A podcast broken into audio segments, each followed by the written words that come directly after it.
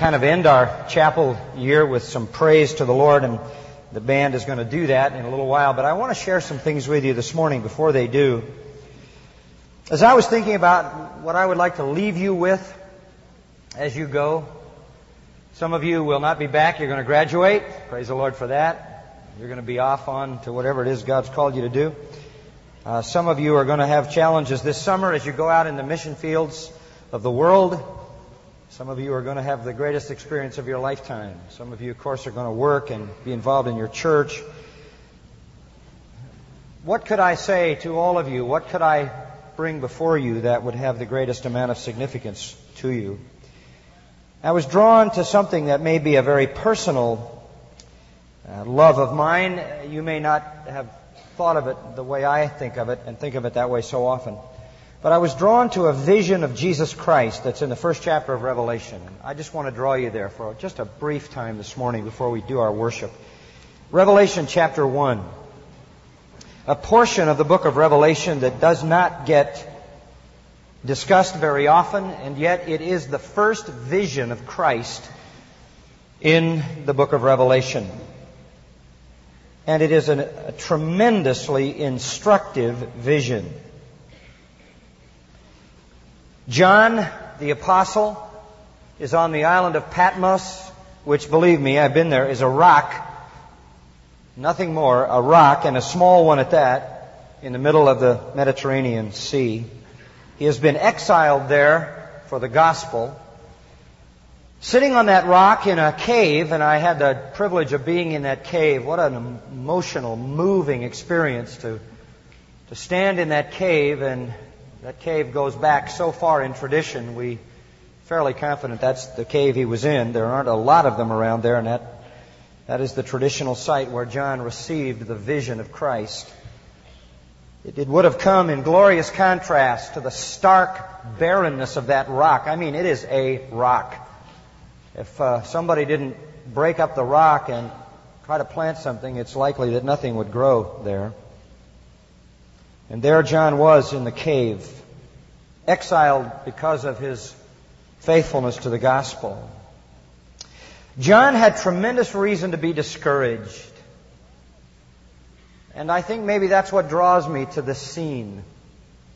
He had lived to see Jerusalem destroyed. The city that was God's city, the city that was the apple of God's eye, the city that God said would never be wiped out ultimately was temporarily destroyed. He had lived to see one million of his Jewish brothers and sisters massacred. One million of them. At least a hundred thousand bodies of Jews were desecrated by being thrown over the city wall for nothing more than the fun of it. He had lived to see 985 Jewish towns destroyed all across the land of Israel. Now, how could he believe that, that the Messiah had come and would return to establish his kingdom? It looked like everything was going the other direction. Titus Vespasian had come with this massive Roman army, camped outside Jerusalem, and eventually massacred and destroyed the city. He had lived to see the temple destroyed. Furthermore, he had now outlived all of his apostles, all of his apostolic friends, we should call them. All of them were systematically terminated by Christ haters. Peter was crucified upside down. James was beheaded, and so it went. They were all gone. Now, it was 96 AD, 26 years after the destruction of Jerusalem. All the rest had been martyred. And here he was on a rock 10 miles long at the longest point, 5 miles wide at the widest, exiled to die. There were some churches in the Gentile world. Those churches sort of ran the postal route, the postal route through Asia Minor. They were Ephesus, Pergamos, Thyatira, Sardis, Laodicea, Philadelphia. You know those churches. They're mentioned in the second and third chapter of Revelation. John had seen those churches built, seen those churches flourish, and now he lived long enough to see that Ephesus had lost its first love and the Lord had threatened to shut it down. Pergamos was idolatrous, immoral, and the Lord said, I'm going to come and fight against you. Imagine Jesus coming to fight against his own church. Thyatira had compromised itself by sin and worldliness and faced imminent divine judgment. Sardis, the church at Sardis, was dead. It had a name that it lived, but it was dead. Laodicea was so nauseating, it was enough to make the Lord vomit. That was the scenario in John's moment as he sat in a cave on the rock called Patmos. All the hopes and dreams that flourished early in his life when Jesus called him to himself and his brother James and Peter and all the rest, all those great years of miracles and the raising of the dead and the tremendous teaching of Jesus were in the past now. No more miracles were happening. Even in the last days of the apostle Paul, he had to leave his friends sick. The gift of miracles begun to fade. The signs and wonders were past. Israel was destroyed. Jerusalem was desecrated. The Jewish people were massacred. The ones that were still alive had rejected their Messiah. The churches that had been planted were dead and dying and under judgment from the Lord of the church himself. Pretty bleak picture. And here's the last living apostle. No honor, no respect, no congregation, no ministry, sitting on a rock in exile. Plenty of reason to be discouraged. It's not unlike today. I have to tell you, I get discouraged. I get discouraged with the church. I get discouraged with Christian people. I get discouraged with uh, folks I know very well who betray the truth, who betray the Lord. I get discouraged with compromise with the world. I get discouraged with immorality. I get discouraged with heresy, carnality, apathy, materialism, unsound doctrine. There's plenty of things out there to make the servant of God discouraged. That's how we find John when the first vision comes. And I think, a special touch by the Lord. It happens to be Sunday. He says in verse 10, I was in the Spirit on the Lord's day. It was a special day. It was a day when John was remembering the resurrection of Christ. And one can only imagine what flooded the mind of that old man. That old man. A mind filled with so many memories. Sat all alone, discouraged on a Sunday remembering that his Lord had risen and trying to figure out what was going on. It was at that moment, verse 10 says, that John writes, I heard behind me a loud voice like the sound of a trumpet. I mean, that's loud. And the voice said, Write in a book what you see, and send it to the seven churches, to Ephesus, and to Smyrna, and to Pergamon, and to Thyatira and to Sardis and to Philadelphia and to Laodicea. Again, those were the seven churches that followed the, the, the route of the postal districts of Asia Minor. Heaven opened up, and the old man heard a voice. The voice was no other than the voice of the exalted Son of God. He was commanded to write what he was about to see. And here came the first vision in the Apocalypse the Apocalypse of John. There are a number of visions of Christ. If you were to, to characterize Revelation in one sentence, you would say it is a series of visions of the exalted Christ. And each of the visions that comes through the book of Revelation depicts some feature of Christ's glory. The first vision unfolds as he turns around. Verse 12 says, I turned to see the voice that was speaking with me. And having turned, here's the first vision, I saw seven golden lampstands. Now, if you look at the last few words of verse 20, it'll tell you what they represent. The seven lampstands are the seven churches. The seven lampstands are the seven churches. Let me tell you what they would be, just so you have some kind of mental image. The way they would provide light in a home would be with a little terracotta, usually, a little terracotta lamp made out of clay. And they would fill it with oil. They would float a wick in it and light the wick. That was the lamp. Now, in order to get the light up, they would simply have some kind of a stand, and they would put the light, the lamp, the little oil lamp, on the stand. And that's what John saw. He saw seven stands and seven lamps on those stands, oil lamps. But more than that, this was a very unusual sight because these were not the typical terracotta lamps, they were seven golden lampstands. Now, this indicates something of great value, something precious, something beautiful, something costly. And what is it? It's the church. Seven is the number of completion. So when John turns around, he sees the church. The complete church represented by these seven candlesticks or lampstands, which represent the seven churches of Asia Minor, which are sort of representative of all churches. So he sees a vision of the complete church, symbolic of the whole church. And I suppose his first uh, reaction was to wonder why it was gold, because frankly, it it didn't look too precious at the time, with all the decline and the decay and the sin and the compromise that John knew was characteristic of it. But nevertheless, the church is always precious, and there's one compelling reason, reason why it's always precious, and it is this reason it was purchased by the precious blood of Jesus Christ, and whatever it is that, that costs the most is the most valuable, right? The price determines the value.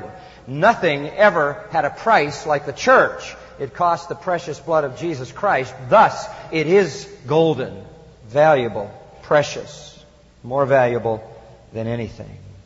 So he turns to see the church. And then in verse 13, and in the middle of the lampstands, one like the Son of Man. Who's this? Who is the Son of Man? Jesus Christ. He turns and he sees Christ moving in the church. He sees the Lord of the church. And what an encouraging thing that is. And there are several features. This is tremendous. Several features. First, there is the Son of Man in the middle of the church. And it reminds us that Christ Christ is the head of the church. It is His church. It belongs to Him.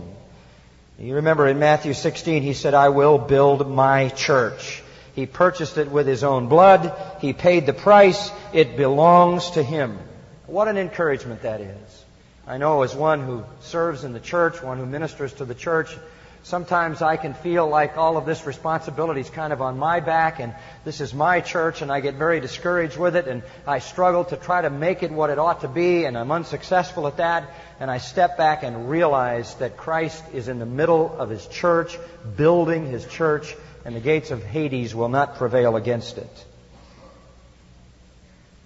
John sees him as the Son of Man. That's a very important title. Son of Man is taken out of Daniel 7, verses 13 and 14, where it says, where the prophet says these words, Oh, one like a Son of Man was given dominion and glory and a kingdom, that all the peoples, nations, and men of every language might serve him. And Daniel says that kingdom is an everlasting kingdom and will never be destroyed. And of course, that encompasses all of his redeemed. And so the church is his. It belongs to him. It is invincible. He will build it. It is eternal. And it shows him moving in his church. He is in unceasing communion with his church. Just when you think that things have gone wrong and maybe the Lord's gone away, John turns around and there he is. Sometimes in the church we wonder if God has taken his hand of blessing away or if the Lord went on a trip and is working in another area. Sometimes we might wonder that here. when things go in a disappointing way in our college campus or in your personal life, where is the Lord? And you turn around like John in the midst of the, of the terrible circumstances that he had endured, and there is the church, and there in the middle of the church is Jesus Christ, who promised, I will never leave you or forsake you. John 14, 18, he said that. You know, I'll not leave you, I'll forsake you, I will come to you. Matthew 28, 20, lo, I'm with you always. John 14, 23, if anyone loves me, I will make my home with him. Colossians 3:11 Christ is all and in all. The Lord has not left his church. No matter how the church struggles, no matter how we as Christians struggle, no matter how many things go wrong, the Son of Man is alive in the midst of his church carrying on his ministry. I'm so thankful for that. I'm so thankful for that confidence. No matter what goes on, the living, glorified, exalted Christ is here. He hasn't left us. He hasn't left His church. You may go home to your church and you may say, you know, things aren't the way they should be in this church. And you're going to be more acute about that when you go because you've been here. And you may be going to see some things in your church that concern you that didn't concern you. Or maybe there's been a change in leadership. Or maybe there's a difficulty there. Or maybe you're going to hear something from the pulpit that doesn't square with what you know the Word of God teaches because you've learned some things in your classes and in the Word of God. And you're going to have to ask the question, is the Lord in His church? And the answer is He is. He is. And He's building His church. He never cuts off His intimate relationship to His church. He may have to do some things in the church, but he's there doing them because he will build his church. First thing we see then is the Lord in the midst of his church, intimately associated with his church. The second thing we see is he intercedes for his church. This is very important. It says he was clothed in a robe reaching to the feet and girded around his breast or his chest with a golden girdle. The Greek term here for robe is poderes. And when you look at this symbolic language and you ask yourself, what does this mean? You could be looking at a king, because kings wore robes. You could be looking at a prophet, because a prophets also, a prophet also occasionally wore robes. However, wherever you see the word poderes, that Greek word, in the Old Testament, in the Old Testament Greek version, which is the Septuagint, it always refers to the high priest. And you will notice also that he has a golden belt. It's called a golden girdle. It really means a golden belt. It's a sash. Gold sash worn across his chest. Now, only one figure in the Old Testament wore that, and that was the high priest. Exodus 28, 4, 29, 5, 39, 29. So what do we have here? We have Christ in his priestly garb. He's wearing the robe of the high priest with the gold sash across his chest. What, what is that indicating to us? Here's Christ acting as the priest in his church. What does a priest do? Intercedes on behalf of the people. A prophet, just to make a distinction, comes to us to speak for God. A priest goes to God to speak for us. A priest is interceding on our behalf. That's why we are reminded in Hebrews 2:17 that Jesus is a merciful and faithful high priest. Hebrews 3:16, Jesus the high priest of our confession. Hebrews 4:15, a high priest who can sympathize with all our weaknesses. And young people, no matter how we struggle, he intercedes for us. He is our priest. There he is in his priestly garb, interceding on behalf of his people in all their weaknesses and all their failures, in all their ministries, in all their privileges, in all their opportunities, in all their callings, in all their ministries. He is there interceding. He makes the path of victory possible, no matter how difficult it is. He goes before us, pleads with God on our behalf. He is our faithful, merciful high priest. He never lets us be tempted above that we are able and always makes a way of escape. He always grants us mercy for every trial. He has an unequaled, undiminished devotion and sympathy with His beloved people through all their dangers, all their sorrows, all their trials, and all their temptations. And believe me, He's been exposed to all of them. He was in all points tempted like as we are. He never lets anybody fall through the cracks. All that the Father gives to me, he says in John 6, will come to me, and I will raise him at the last day. I will never turn them down. I will not lose one of them. He is moving his children toward Christ likeness. He is making them more like himself. That's his priestly work. And even though it looks difficult, and even though it looks challenging, and even though it's hard to see his hand at certain times, Christ is at work interceding for the holiness and the virtue and the growth and the Christlikeness of his own people. He intercedes. He is our great high priest. And when Satan comes before the throne and brings an accusation against us, and he does that, he's day and night before the throne, Revelation says, accusing us, telling God he ought to damn us. That's what he's doing. He went up there and told God in the case of Job, you don't have anybody on earth who's faithful to you, just the rich people. You give them so much stuff, that's why they're loyal. Let me have Job and strip him, and he'll turn his back on you. And God said, have at it. And Satan went down and stripped Job of everything his family, all his possessions, his own health, left him only a cantankerous, nagging wife who said, uh, Curse God and die. And Job never wavered in his faith. In fact, his faith got stronger. Why? Because God held on to Job. No matter what Satan does, no matter what accusations he brings, who is going to lay any charge to God's elect that's going to stick after God himself has already pronounced him righteous? So Christ intercedes for us against the accusations of Satan. No matter how you feel you have failed, the Lord holds on and intercedes for his own. He is our merciful high priest who comes before the throne of God on our behalf. And God hears the intercessory prayers of Christ for us. Thirdly, He purifies His church. This is most interesting in verse 14. His head and his hair were white like white wool, like snow, and his eyes like a flame of fire. After speaking about the robe that he sees as he looks at the vision of Christ, John speaks about his form head, hair, eyes, feet. He even goes on to talk about voice, hand, mouth, face. But he starts here with his head and his hair were white like white wool, like snow. Now, if you take that back to Daniel, where it comes from, Daniel 7 9, there it is used to describe God Almighty. And again, this reminds us that Jesus is God. And the term white here, would you notice it in verse 14? His hair and head were white, like white wool, is not a flat white. It's a, it's a Greek word, lukon, that means blazing. It's more like the white of a fire, or the white of a light, than painted white. It's the symbol of eternal, glorious purity, holiness. Out of that glowing light, it says in verse 14, comes flaming fire. His eyes are like a flame of fire. Like in Daniel 10:6 where it talks about flaming torches. What is this? Penetrating holy omniscience.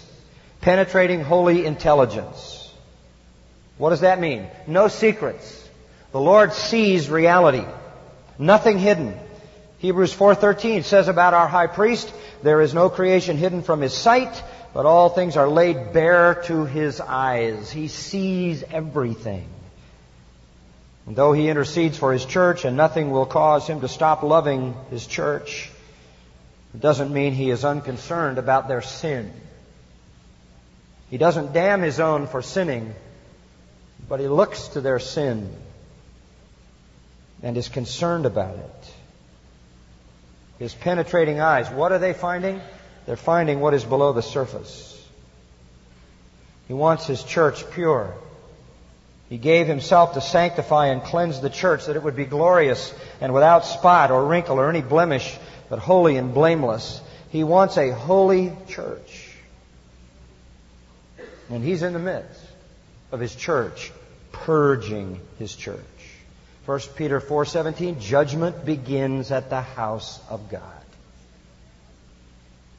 John 15:2 every branch that abides in him, every believer, he cleanses. He purges.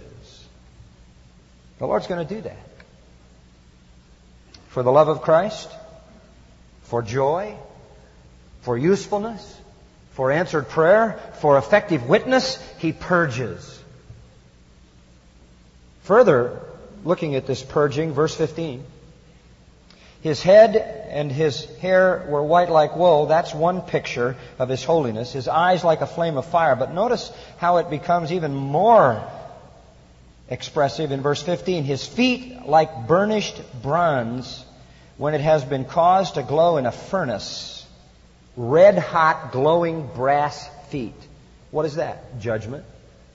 Blazing, molten, pure, refined, gleaming feet of judgment. He moves through his church, purging, exposing sin, bringing it to the light of his flaming eyes, and treading it under his blazing feet. Listen, the Lord purges his church. And we thank him for that. Things sometimes go on in the church that we'll never know about.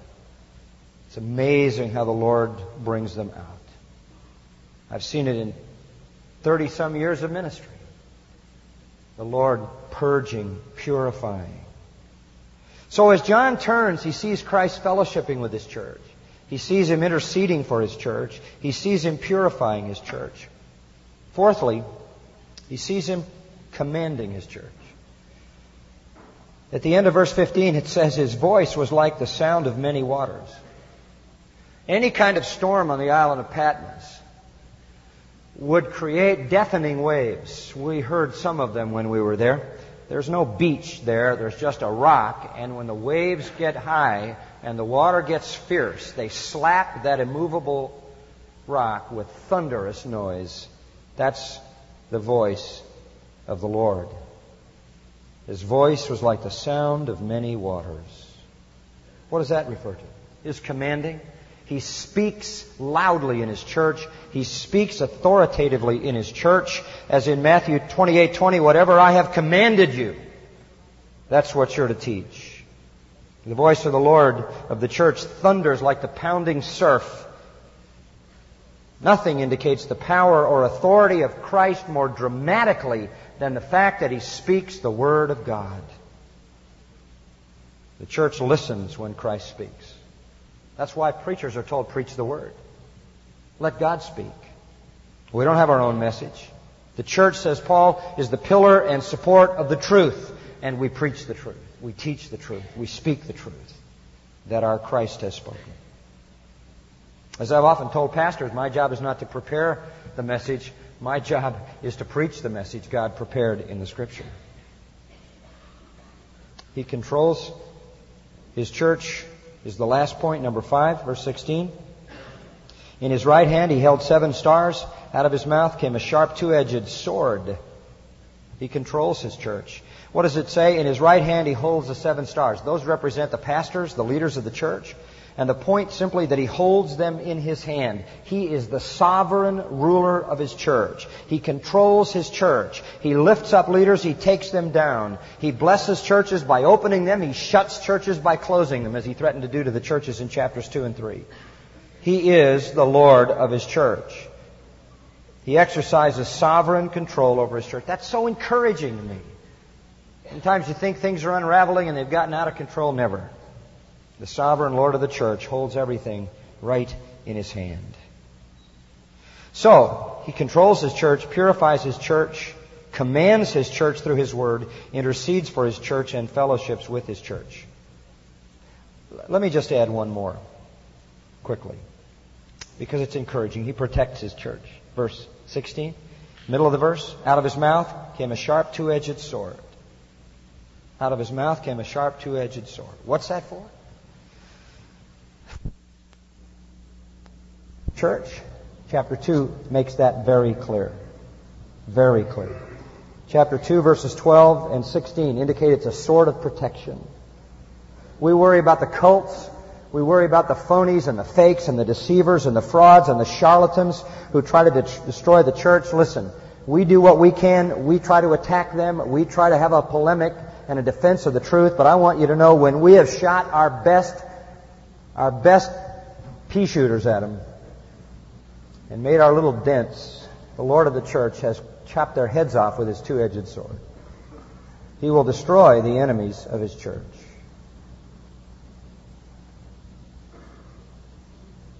It's a tremendous vision of Christ. And the end of verse 16 says, His face was like the sun shining in its strength.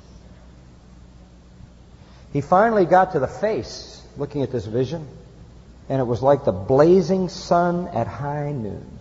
He saw the full blazing glory of Jesus Christ, Lord of his church.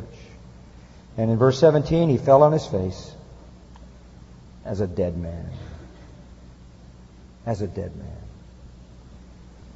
Such a vision of Christ literally knocked him into a coma. His first response was fear. When you see Christ for who he is, empowering his church, interceding, purging, teaching, commanding, controlling, sovereignly leading, when you see his blazing glory shining through the church, you see him high and lifted up. It's fearful. And John fell over like a dead man. He was afraid. He was afraid because of his sinfulness. Because he knew the Lord could see his heart, and he knew he wasn't perfect. I keep thinking, you know, about this Toronto blessing thing. All those people laughing. If God really showed up in Toronto, if Jesus really showed up in Toronto, nobody would be laughing.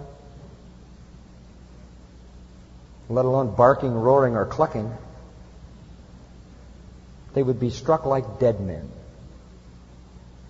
guilty of sin and bad theology. And John, a good man with a good theology, was afraid because of the holiness of the Lord of the church and his own sin. Fear. But then a beautiful closing scene. So good. Verse 17, he laid his right hand on me a familiar hand, albeit a glorified one now. He laid his hand on me. Don't be afraid. Don't be afraid. It's a good place to stop, I guess, because our time is gone. John started out afraid. What's going wrong in Israel? What's going wrong in the church? What's going wrong in my life? Everything is backwards. Where's the kingdom? Where's the glory of Christ? Where's the honor for his servant? Don't be afraid, John. End of verse 17. I'm the first and the last. I'm in control of how it starts. I'm in control of how it ends. Young people, whatever it is you do, will you remember what the Apostle Paul said? Jesus always causes us to triumph in Christ. Enjoy your ministry. Enjoy your church.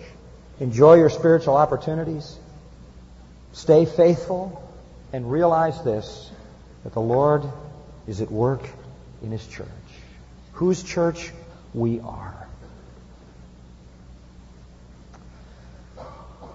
We desire for people in the church, for all of you, for ourselves, to have victory over temptation, trials, and sin. And we pray for that. We desire the holiness, the virtue, the purity of God's people, of all of you. That's our passion. We desire that you come under the authority of the truth of the Word of God. We long for godly leaders to set an example for you to live by. We desire that the church be protected from satanic deception and lies and error. We desire that the church reflect the shining glory of Jesus Christ. But as much as we desire that, we don't desire that as much as Christ does. He is the real shepherd who wants that more than any and who has the power to make it a reality. Thank Him for the unbroken fellowship you have with Him. Thank Him for the unceasing intercession on your behalf. Thank Him that He is willing to confront your sin and expose it and purge it. Thank Him that He's given you His Word. What a gift. Thank Him that He protects you from error, from Satan, with His two-edged sword. And thank you that no matter how frightening your own sin might be as you stand before Him, He puts His gentle hand on you and says, Don't be afraid. This is our glorious Christ. Father, we thank you this morning for this picture of the Savior.